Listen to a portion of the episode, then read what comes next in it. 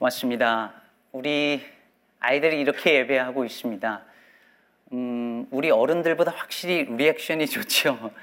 반응이 좋고 적극적으로 하고 아, 인상 깊었던 것 중에 하나가 유초등부는 주기도문 랩으로 하네요.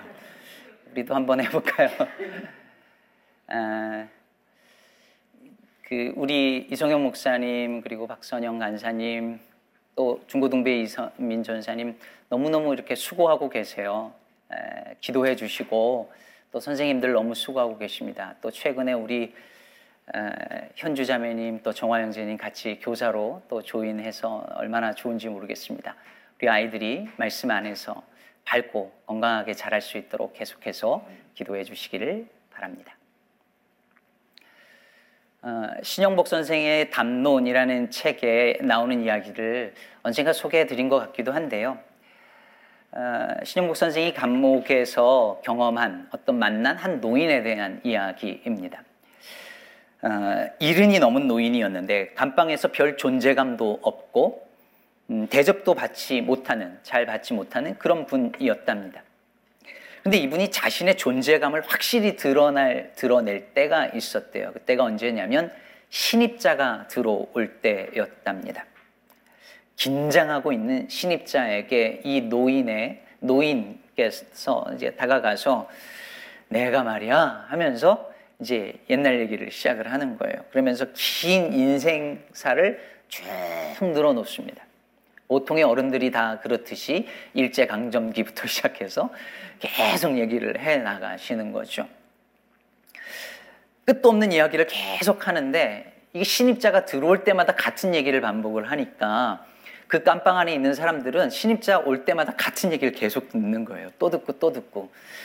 그러다 보니까 심지어 그 노인이 얘기하다 빠뜨린 게 있으면 대신 얘기도 해주고 그럴 정도가 됐답니다. 그런데 가만히 관찰해 보니까 재밌는 게 뭐냐면 이 노인이 자기의 인생 이야기를 하면서 자꾸 자기의 이야기를 각색을 하더라는 거예요. 무슨 말이냐면 과거에 자기 인생에 부끄럽고 창피한 얘기는 빼고 점점 무용담, 미담 뭐 이런 것을 부풀려서 넣는 거죠. 그래서 1, 2년 사이에 이 노인은 이 이야기의 근사한 이야기의 주인공이 되어 있었고 심지어 자기도 자신이 각색한 이야기를 할 때는 눈빛이 반짝반짝 하면서 그렇게 도취되어 이야기를 하더랍니다. 이쯤 되면 어느 게 진짜 내 이야기고 어느 게 지어낸 이야기인지 헷갈리겠다 싶은 대목입니다. 참 사람들 신기하죠? 그렇게 군대 생활 힘들다고 뭐 내가 군대 하던 그 생활 하던 곳은 뭐도 않는다고 막 그러면서 남자들 평생 군대 얘기를 합니다. 예, 지치지도 않고 그 이야기를 하죠. 과거에 고생했던 기억이 시간이 지나면서 그것이 추억이 되고 혹은 미화가 되는 것 같습니다. 정말 힘들었던 얘기, 고생했던 얘기, 배고팠던 얘기, 정말 아팠던 얘기 기껏 하고 나서 많은 사람들이 그래도 그때가 좋았지 하고 말하는 걸 보면 참 이상한 노릇입니다. 오늘 본문에도 그런 사람들이 등장합니다. 모세가 이스라엘 백성들을 이끌고 드디어 출애굽을 합니다. 그리고 약속의 땅 가나안으로 향합니다. 얼마나 감격스러운 순간이에요. 그런데 이스라엘 백성들을 나가게 해준 바로 왕이 갑자기 마음을 또 바꿉니다. 정신을 차리고 나니 아 내가 무슨 짓을 한 거지 싶었던 것이죠. 그래서 즉시 어마어마한 병력의 군대를 이끌고 이스라엘 백성을 뒤쫓기 시작합니다. 자, 이제 앞에는 홍해가 놓여 있고 뒤에는 애굽의 군대가 따라오고 있습니다. 그것을 본 백성들이 두려워하며 하나님께 부르짖고 모세를 향하여 원망과 불평을 쏟아 놓습니다. 그러면서 이렇게 말합니다. 11절, 12절을 함께 보시죠. 그들이 또 모세에게 이르되 애굽에 매장지가 없어서 당신이 우리를 이끌어내어 이 광야에서 죽게 하느냐 어찌하여 당신이 우리를 애굽에서 이끌어내어 우리에게 이같이 하느냐 우리가 애굽에서 당신에게 이른 말이 이것이 아니냐 이르기를 우리를 내버려 두라 우리가 애굽 사람을 섬길 것이라 하지 아니하더냐 애굽 사람을 섬기는 것이 광야에서 죽는 것보다 낫겠노라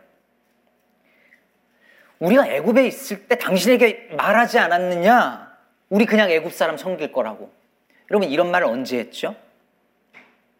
사실 성경에는 구체적으로 그런 말 한 기록은 없어요.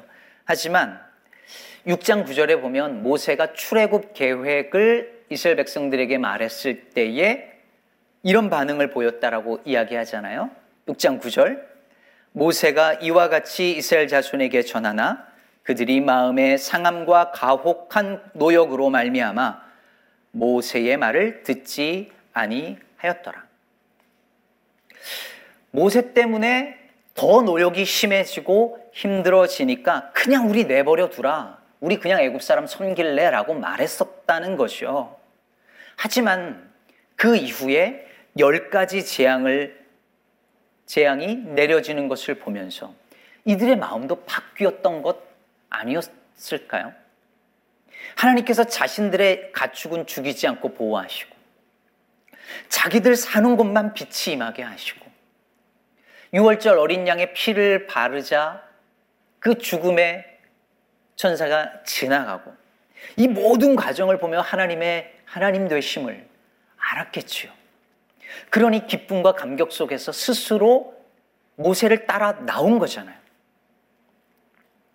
그런데 이제 홍해 앞에서 애굽의 군대가 보이자 그새 마음이 바뀌어서 원망을 쏟아놓습니다.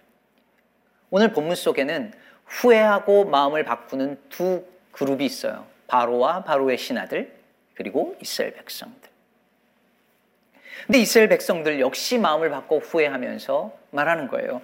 애굽 사람을 섬기는 것이 광야에서 죽는 것보다 낫겠노라. 여러분들도 아시죠? 이스라엘 백성들이 이제 이후로 광야 생활 내내 같은 원망과 불평을 합니다. 예를 들면 16장 3절이죠. 이스라엘 자손이 그들에게 이르되 우리가 애굽 땅에서 고기 가마 곁에 앉아 있었 있던 때와 떡을 배불리 먹던 때에 여호와의 손에 죽었더라면 좋았을 것을 너희가 이 광야로 우리를 인도해 내어 이 온 회중이 줄여 죽게 하는도다. 기가 막히잖아요. 하나님께서 그들을 구원해 내신 이유가 뭐였죠? 애굽에서 노예로 살면서 고통 속에서 부르짖으니까 그 부르짖음이 하나님께 상달되어서 하나님이 구원하셨다고 분명히 말씀하셨어요. 그런데 이들이 뭐라고 하냐면 차라리 그때가 좋았다. 그때 우리 고기 배불리 먹으면서 그렇게 편안하게 살았다라고 말합니다. 자신의 이야기를 각색하던 그 노인처럼 마치 애굽에서의 노예의 그 삶이 편안하고 좋고 평화로웠던 것처럼 말하고 있습니다. 이들의 육신은 지금 출애굽했지만 이들의 정신과 마음은 여전히 애굽을 빠져나오지 못하고 거기 머물러 있는 것입니다. 애굽에서 나왔지만 이들은 여전히 애굽의 노예였습니다.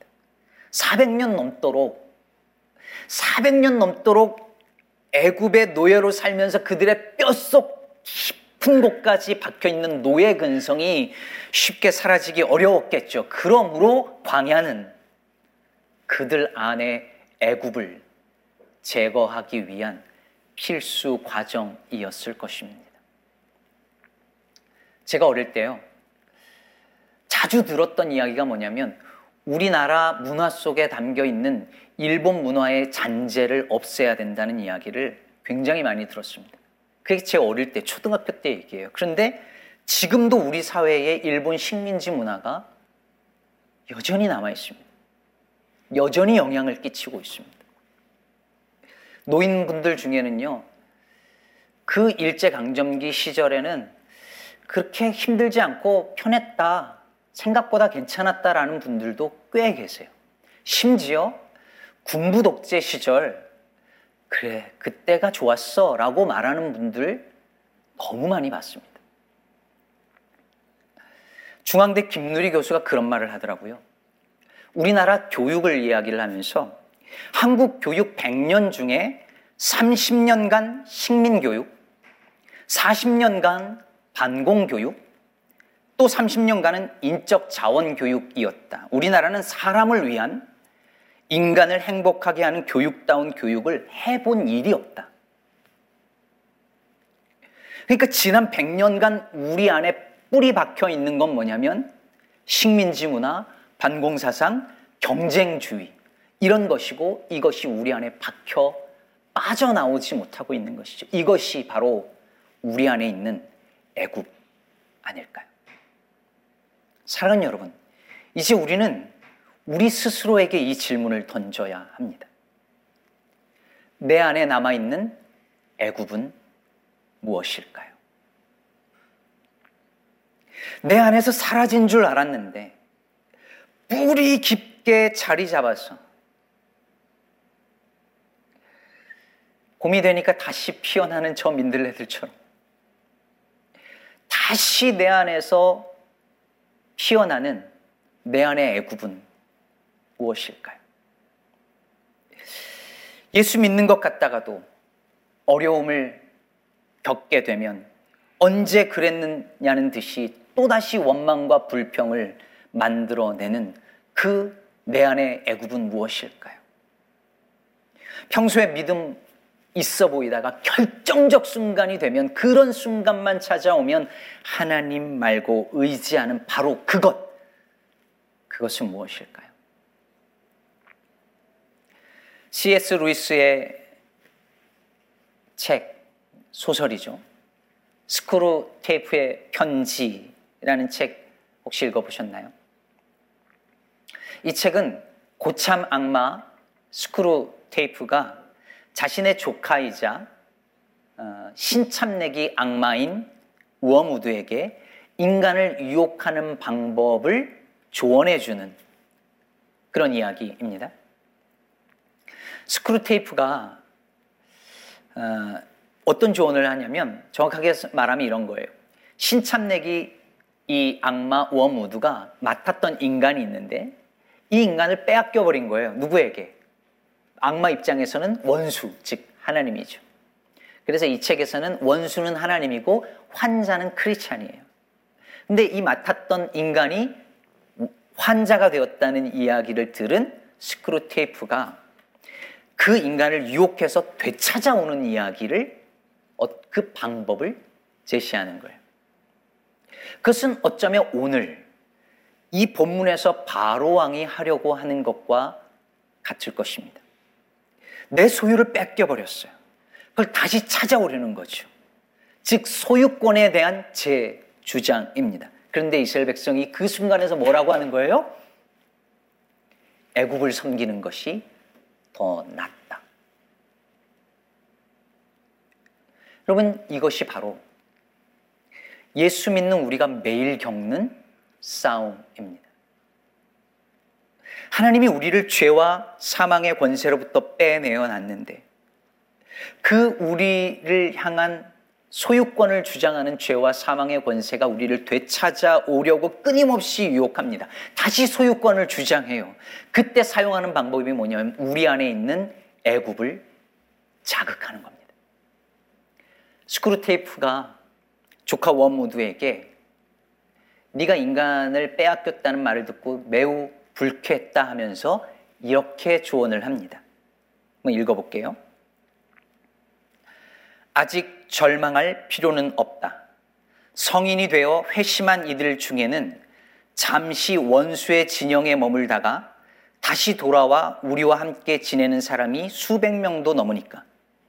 네 환자의 몸에 배어 있는 습관들은 정신적으로나 육체적으로나 아직은 우리에게 전적으로 유리하지.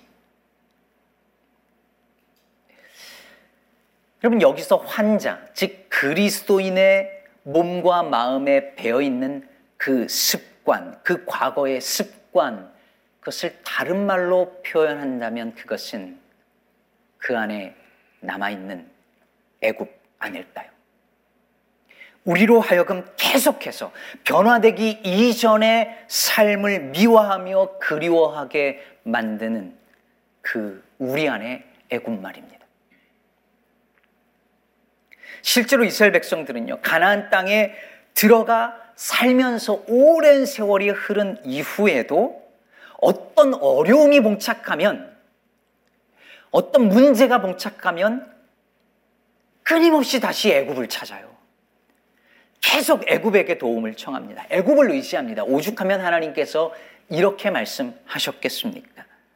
도움을 구하러 애굽으로 내려가는 자들은 화 있을진저 그들은 말을 의지하며 병거의 많음과 마병의 심히 강함을 의지하고 이스라엘의 거룩하신 일을 악모하지 아니하며 여호와를 구하지 아니하나니 결정적인 순간이 되면 다시 애굽을 의지하고 찾는 것이죠. 사랑은 여러분, 우리 안에 이 애굽을 제거해야 합니다. 우리로 하여금 온전히 하나님의 소유로 살지 못하게끔 끊임없이 우리를 유혹하는 그래서 과거의 나로 돌아가게 만들려고 하는 그 애굽으로부터 철저히 다시 출애굽해야 하는 것입니다. 죄의 종노릇하던 때를 그리워하게 만드는 이 마귀의 유혹을 이겨내시기를 바랍니다. 그러면 어떻게 그럴 수 있을까요? 어떻게 내 안에 애굽을 제거하고 온전한 출애굽을 이루어낼 수 있을까요? 백성들이 모세를 향하여 원망과 불평을 쏟아놓는데요. 모세가 그들을 향해서 이렇게 말합니다. 13절 이하 다시 보시죠. 모세가 백성에게 이르되 너희는 두려워하지 말고 가만히 서서 여호와께서 오늘 너희에게 너희를 위하여 행하시는 구원을 보라. 너희가 오늘 본 애굽 사람을 영원히 다시 보지 아니하리라. 여호와께서 너희를 위하여 싸우시리니 너희는 가만히 있을지니라. 그럼 여기서 가만히 있으라는 말은요. 손끝 하나 발끝 하나 움직이지 말고 꼼짝 말고 가만히 있으라 그런 의미가 아닙니다. 불평, 불평과 원망을 멈추고 침묵하라는 거죠. 그리고 하나님께서 행하시는 그 일을 보라는 거예요. 여러분, 이 본문에서 사람들이 자꾸 가만히 있으라는 거에만, 이게 중요한 말이지만 거기에만 이렇게 시선이 가 있다 보니까 여기에 강조점 하나를 자꾸 놓쳐버려요. 여러분, 이 구절의 강조점은요, 보라입니다. 보라. 여러분, 모세가 백성들에게 두려워하지 말라 이렇게 말하잖아요. 근데 여러분, 백성들이 왜 두려워했죠? 두려움이 어디서 시작됐죠? 10절을 보시죠. 바로가 가까이 올 때 이스라엘 자손이 눈을 들어 본즉 애굽 사람들이 자기들 뒤에 이른지라 이스라엘 자손이 심히 두려워하여 여호와께 부르짖고 즉 바로의 군대가 가까이 온 것을 눈을 들어 본 것 그 봄으로 말미암아 이스라엘 백성들의 마음에 두려움이 생겼습니다. 그래서 모세가 말하는 거예요. 13절 다시 한번 보세요. 두려워하지 말라 그리고 가만히 서서 하나님이 너희를 위해서 행하시는 구원을 보라. 너희가 오늘 본 애굽 사람을 영원히 보지 아니하리라. 그리고 실제로 그들이 뭘 보죠? 홍해가 갈라지는 걸 보죠. 그리고 여러분 이 이야기의 마지막 결론에 해당하는 30절과 31절은 이렇게 기록하고 있습니다. 그날에 여호와께서 이같이 이스라엘을 애굽 사람의 손에서 구원하심에 이스라엘이 바닷가에서 애굽 사람들이 죽어 있는 것을 보았더라. 이스라엘이 여호와께서 애굽 사람들에게 행하신 그 큰 능력을 보았으므로 백성이 여호와를 경외하며 여호와와 그의 종 모세를 믿었더라. 여러분 보십시오. 애굽을 보았을 때는 애굽 군대를 보았을 때는 두려워하던 그들이 하나님의 구원의 역사를 보자 믿기 시작했습니다. 그러므로 여러분, 우리 안에 애굽을 제거하기 위해서 필요한 것은 우리의 용기가 아니라 하나님의 행하시는 구원을 보는 것입니다. 생각해 보십시오. 이 사람들은 400년 넘도록 애굽과 애굽 왕 바로의 그 제국의 힘을 본 사람들이었습니다. 그들이 평생 본 것이 머릿속에 가슴 속에 온몸의 세포와 관절과 혈관 속에 내재화 되었을 것입니다. 그들 안에 애굽이 그렇게 해서 만들어진 거예요. 그래서 여러분 믿음의 여정에서 무엇을 보느냐는 너무 중요한 문제입니다. 일주일 내내 세상에서, 가정에서, 일터에서, 온라인에서 우리가 매일 보는 어떤 것들, 그 모든 것들 너무 강력합니다. 돈이, 돈의 힘, 가진 자들의 힘을 우리 매일 봅니다. 그 모든 것들이 우리 안에 애굽을 만들어내요. 그리고 그 나도 모르게 그것들이 내 안에 자리를 잡고 애굽의 지배를 받고 살게 만듭니다. 여러분 각인 효과라는 말 들어보셨나요? 아마 다 그 말은 들어보셨을 거예요. 이게 한 실험에서 나온 말인데요. 막 태어난 새끼 오리 있잖아요.